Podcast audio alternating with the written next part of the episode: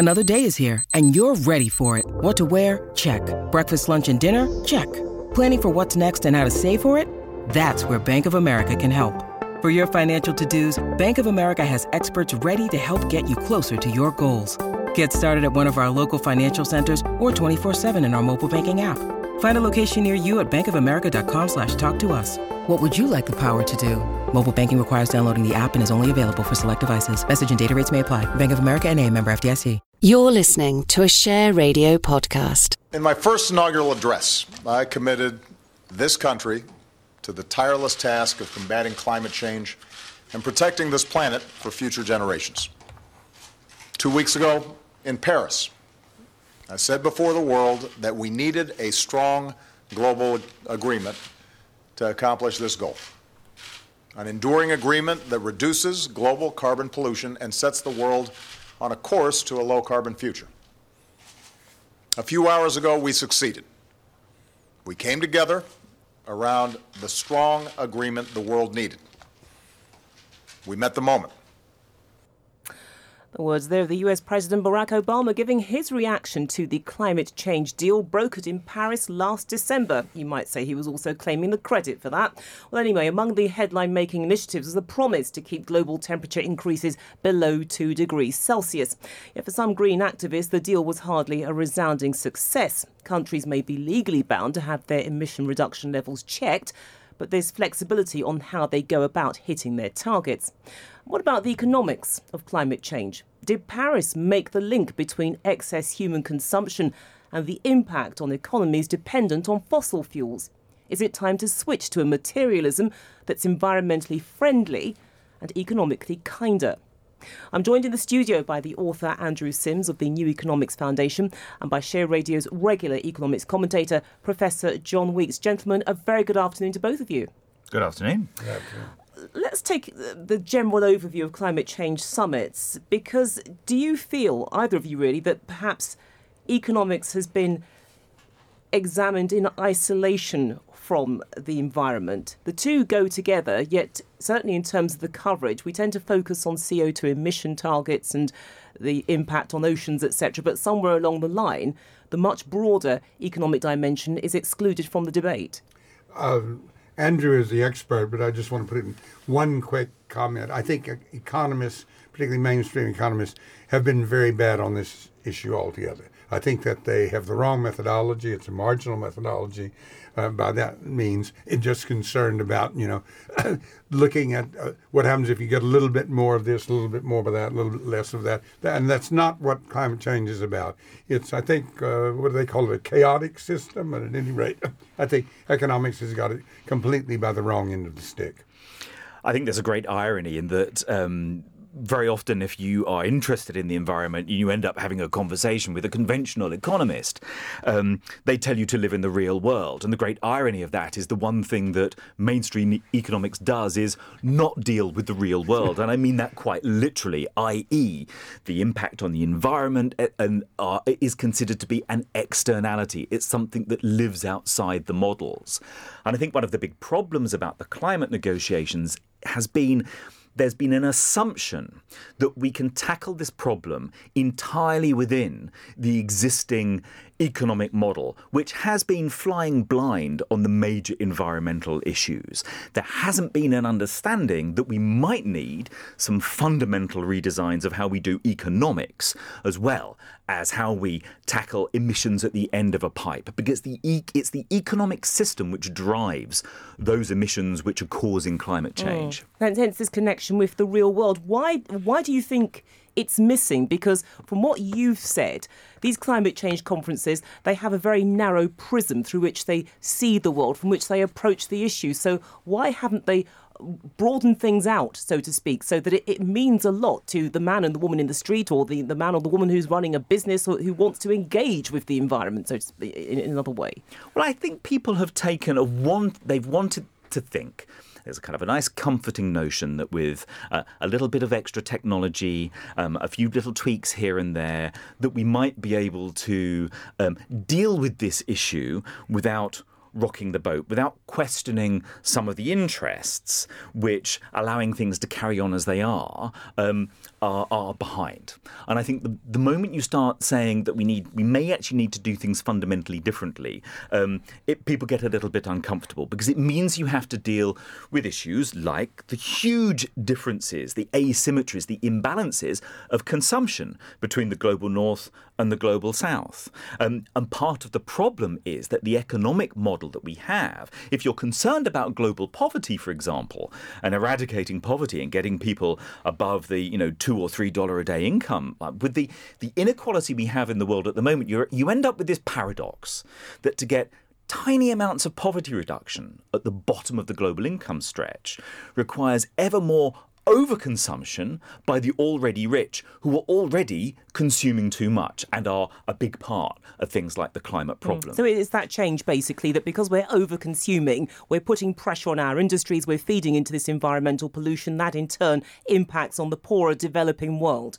That's right. And of course, the thing we have to remember where a problem like climate change is concerned is that all the scenarios are telling us that it's the people living in the more environmentally marginal lands, in the poorest parts of the world, who will be hit first and worst. So the, the, the challenge now is to come up with an economic system where you can meet the human development challenge, but stay the right side of the planetary hmm. boundaries, of the environmental thresholds. Now, that finger, in terms of where the changes need to happen, is pointing very squarely at places like Europe and North America, the already industrialized countries. It's up to us to prove that we can do things differently. Which is fascinating, John, because if you look, for example, at some of the uh, macroeconomic numbers, etc., that have been coming out of developed economies, particularly those which have been suffering from export drops, there is a reliance on that overconsumption by uh, the individuals, the sense that somehow or other the consumer can be the driver of growth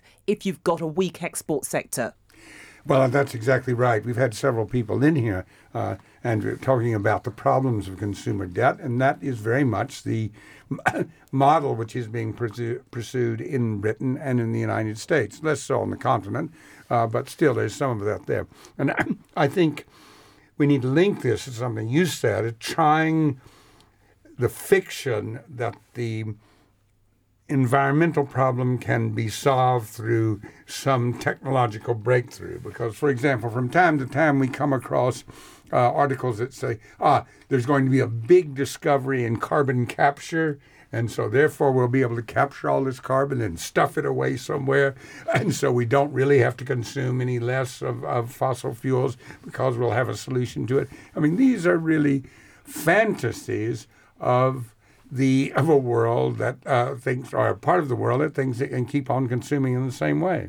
Yeah, that's right. That's right. And and a great irony, for example, is the way in which we we measure our emissions, um, which has led to some sort of false notions about how well we're doing. So if you look at the official accounts for the United Kingdom's greenhouse gas emissions and you compare them um, around about now from the time just before the um, the Rio Earth Summit happened, and the government have claimed huge successes in cutting their emissions, until you ask the question. What's happened to those emissions. And the, in fact, we've had virtually no progress at all because all that's happened is we might have closed down a lot of our industries, but those emissions happen in other countries which are making the goods which we then consume mm. here. So there was some research published in the American Proceedings of the National Academy of Sciences that show that actually we've had virtually no progress at the aggregate level in terms of reducing our consumption that all these emissions come from because we've just been sort of shuffling it around the world and exporting them to other countries that are doing our manufacturing So and basically, it's a producing for us. nonsense. This this this target that came out of Paris of, of two degrees Celsius. In actual fact, it's complete nonsense because uh, it's we, we'd have to go lower if we're if we're to make any tangible difference. There's two important things to say about that. Um, all the pledges that were made in Paris point, depending upon who's, I mean, there is some debate in the scientific community about how well those commitments will do. Um, the range is roughly from about, it will keep us to about 2.7 to 4 degrees um, above pre industrial levels. Either way, that's too far. But even then, it's based upon some models they use which assume a number of things which stretch the imagination. You have to dodgy assume, mathematics, basically. Well, there's a little bit of dodgy maths in the sense that a lot of the models that underpin those calculations assume that our emissions started to fall several years ago, and they haven't. And they're still rising. So, actually, at the moment, we are still heading in the wrong direction. And there was another pledge at Paris that we shouldn't be aiming just at a two degree target, but a mm. 1.5, degree target, yes. an, an even tighter target, which means that we're going to have to see some really, really radical changes. Mm, and, and of course, that depends on the willingness of, of, of countries to actually make those changes. But let's take it back to a point about consumption, because one of the things which did make the agenda at Paris was this whole business of compensation. Now, there are a number of countries who've been badly impacted by global warming, and they've said, well, look, it's all very well and good, you people actually, uh, uh, if not acknowledging your culpability, at least accepting that something is happening and we're on the receiving end of this. But who's going to help us, compensate us for, for what for, Well, there what's was a happened? And- diplomatic sleight of hand in Paris as well, because whilst they because it wasn't, acknowledged it wasn't nailed. Exactly. They acknowledged the damage that this was causing to a lot of developing countries, but they kept out any language of actual compensation. Um, so that was the only way they thought they could get a deal signed off. But those issues are not going to go away. But I think one of the key points that comes through, if you look at it from the perspective of many developing countries, now, of course, um, the global economy is a very unequal and imbalanced place anyway, and there's many international commitments for the transfer of technology, for the transfer of resources, which are already have already been agreed and never lived up to. So, at a base level, we've got to get to that point. But I think from if you're a developing country and you want to, you know, raise the well-being and the livelihoods of people you ha- there, there, is an opportunity to make some decisions which can avoid the dirty development path. Now, China is an exceptional example. You can't use it as a proxy for many other countries because it is so large as an economy. It is so unusual. And it's in transition. And it's in transition. But if you take a look at China, they are both simultaneously the world's biggest manufacturer of renewable energy technologies, but they're also building a lot of coal fired plants. And you have the mayor of Beijing saying that they have clearly have a problem with their development model if you get to a point where you cannot breathe the air in your capital city. And they know that things need to change. Now, I think what's important is to set an example. So if you're living in the UK, if you're living in North America, if you're living in Europe, we're the ones who have to show it's possible to have a good quality of life with much lower levels of mm. consumption. Now, the good thing there is several decades of of research across the board show that there is no link. Once you get past the point of meeting all of your basic material needs, there is no meaningful link between your level of consumption and your level of well-being. Now, for hmm. decades, in the UK, our levels of consumption have been going up and up and up, our material consumption. Our well being has flatlined. We know it's possible to make the change whilst maintaining good quality of life and consuming much less. But constructing the argument to persuade people that it ain't going to hurt, that it's going to be okay the other side, is our big challenge. Right, and, and that, that is the challenge. But again, something I'd like to throw out to the both of you. What we're talking about here is an alternative economic model when we go into these big summits, etc. And if I were very, very cynical, and I'm not for one moment suggesting that I am, I could argue that um, perhaps part of the problem is that um, having been to some, one of these these conferences, I went to the COP21 in Paris. You tend to find that okay, you've got people who are going there with, with different vested interests, be they politicians, be they environmental activists, but you've also got the corporate wing that's been represented, and you could say, well. Of course, they're not going to want um, the alternative model because if we're going to consume less, then that's going to hit them. So as long as they still hold some sway, then it's a case of dream on. This is fantasy la la land that we're living in. It ain't gonna happen. Certainly not in our lifetime. Maybe somebody's, but not now. Well, I would. I think that. I mean, there is some truth in that, and I think uh, um, um, the climate, uh, the climate issue, is um, as much a class issue as it is a, a country issue, and because uh, the high consumption is by the well-to-do in every country. I mean, the the poor in Britain consume more than the poor in Zimbabwe, say, but but the but at the top, it's about the same. But I, I think the there's money to be made in new technologies, in making the transition, And what governments need to do throughout the developed world, because as Andrew says, we probably have to take the lead, is to provide those incentives to make the shift so that the people who produce um, wind turbines and things such as that carry some political weight and can get into a, a, a, an effective argument with the people who belch out um, uh, pollutants for uh, mass consumption. Hmm. I think these things are very finely balanced at the moment. There's certainly a constituency within the corporate world who don't want you to rock the boat.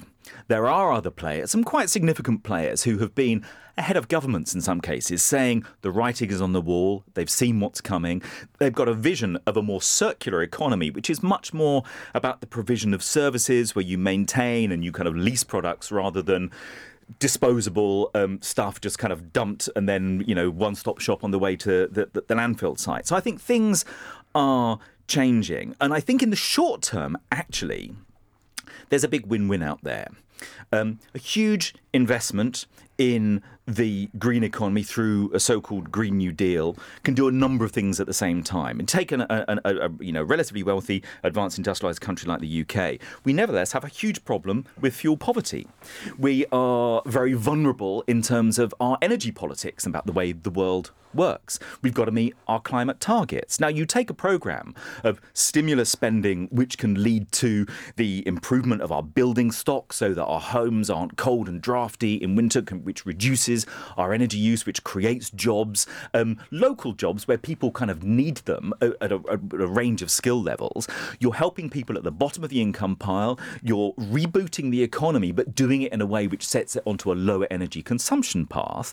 And you're bringing about a general benefit to the common good. So I think there's ways in which we can imagine what the next steps might look like, mm. which tick all these boxes, which give us a dynamic economy, which begin to tackle the climate problem and lay the foundations, the infrastructure, if you like, for a shift to a more circular economy. Sure. And I, I, understand that, but again, it, you, you, touched on it yourself when it when you said effectively it is getting people to to live well whilst uh, respecting environmental thresholds. How do you get that message across and break this sense of disposability? Because mm. we live in an age, for better or for worse, where something can be created today, mm. be it um, a mobile telephone or a washing machine, whatever, and then a year later, we're given the same product, but it has a new twist in it, and we're told that somehow or other you know, if we want to improve our quality of life, we have to ditch what we bought a year ago. I'm not naming any company names, by the way. And then, um, oh, and I think you've, I think you've nailed it. I mean, I think I think there's there's something in the upgrade culture which was very crafty. It was basically rebranding built-in obsolescence. Sure, but if it's but very clever advertising as well, because a lot of people buy into it. But I think if you look around, I see some hopeful signs culturally, at least. I think there's a backlash against this. There's an interest again in people wanting something a bit more real, something a bit bit more authentic, but, something that they can fix themselves. But if is you... that really true, though? Because, again, not naming the names of any companies, the, the bottom line is that people are still buying these products, mm. be they mobile telephones or whatever, mm. and it shows up in company records when they're actually posting their results and they're saying, okay, we're doing very, very well off this particular product. Okay, the market may be weakening over here, yeah. but there's a lovely market ripe for exploitation um, elsewhere, over in China, over in wherever. Oh, absolutely. And that, that, that's that, that's that's ever ever shifting and, and, and, always on the move. And I think it's always looking for those new market areas. But I think, um, again, just taking the UK as an example, you look around and you look at the interest in sort of repairing, reducing, reusing, remaking, um, whether it's kind of in the kitchen and people doing their own cooking or, or, or making stuff more generally. There's a real um, desire to get dump that sort of listless dissatisfaction that comes with. We all think that you know buying something new is going to make us feel good, and we know that within 12 hours or 24 hours or 36 hours, that kind of buzz wears off. The enduring satisfaction that comes from really having something which you can cherish, of better quality that you might look after, um, is a very different thing. And I think the onus is going to be on manufacturers to start shifting to things which can be repaired and reused and recycled in such a way that keeps things that gives things a longer mm. Mm. product life. And I think there's a, the, the, beginnings of that happening. But it is fighting all these other trends at the yeah, same time. Because, I, mean, I see I see where you're coming from, but then the argument there is look, it's a great concept, but it, it's bicycle shed. It works on that very, very small scale. And come on, you're talking about it running a, a, an entire sector, but, a sector but, that I have a to shift admit, to a smaller scale is, is, is, a shift to a smaller scale is no bad thing. I mean, you look at a lot of uh, British high streets where, as a consequence of the financial crisis, um, you know, lots of them ended up empty and shut down. And if you ask what is the vision for how we might reimagine the places where we live with a more dynamic, more localized and, and thriving economy, I think it's through the incremental increase in some of these areas that you're going to both rebuild local economies, but also reweave the fabric of community. Now, that's not to say that you don't have to tackle some of these big giant trends as well. And I think one of the big problems in the corporate world is that on the global stage, we don't have the regulatory authorities for check to provide the checks and balances for what companies are doing at the global stage that we developed at the national level to, to, to bring that in. And I think if you're going to align these global targets on the environment, on labour standards, and all the rest of it. We have to have an architecture that can do that, and that's missing at the moment. Right. Well, John's going to provide the architecture. Speaking as the economist. well, uh, when you need mealtime inspiration, it's worth shopping Kroger, where you'll find over 30,000 mouthwatering choices that excite your inner foodie. And no matter what tasty choice you make, you'll enjoy our everyday low prices, plus extra ways to save, like digital coupons worth over $600 each week. You can also save up to $1 off per gallon at the pump with fuel points. More savings and more inspiring flavors make shopping Kroger worth it every time. Kroger, fresh for everyone. Fuel restrictions apply. Andrew knows almost as much as I do about all, all of this, but I would say it is very important to link this to the particular, if you want to say, model or um, uh, ideological form that um, the economy has taken now. The share of, of public expenditure and the share of uh, taxation in the British economy and in the United States and in Europe is much lower than it was before that was money that used to go to things which were not necessarily producing things, public services and other things. Certainly, when I first came to Britain in 1970, there was much more pollution of a certain type, but half the population didn't have a car. Can you imagine that? Didn't did not drive an automobile. They uh, they took uh, buses and so on, and the housing was, I would say, uh, more modest in terms of what you expected to find uh, inside of it. I think if we return to a world in which there were a larger share of public services, we would discover that we had a more sustainable world. And just uh, to give a uh, finish on one, uh, one clear example, it is not by accident that the neoliberal model is to get the public sector down because that's the way you get private consumption up. As you get private consumption up by reducing people's taxes and getting them to go out and buy new washing machines rather than going down to the local laundromat. Mm, Andrew. Well, I think we've got no choice if we wish to maintain, um, you know, a habitable planet to make some radical changes and to make them very quick. The question is, with what art and cleverness can we do that?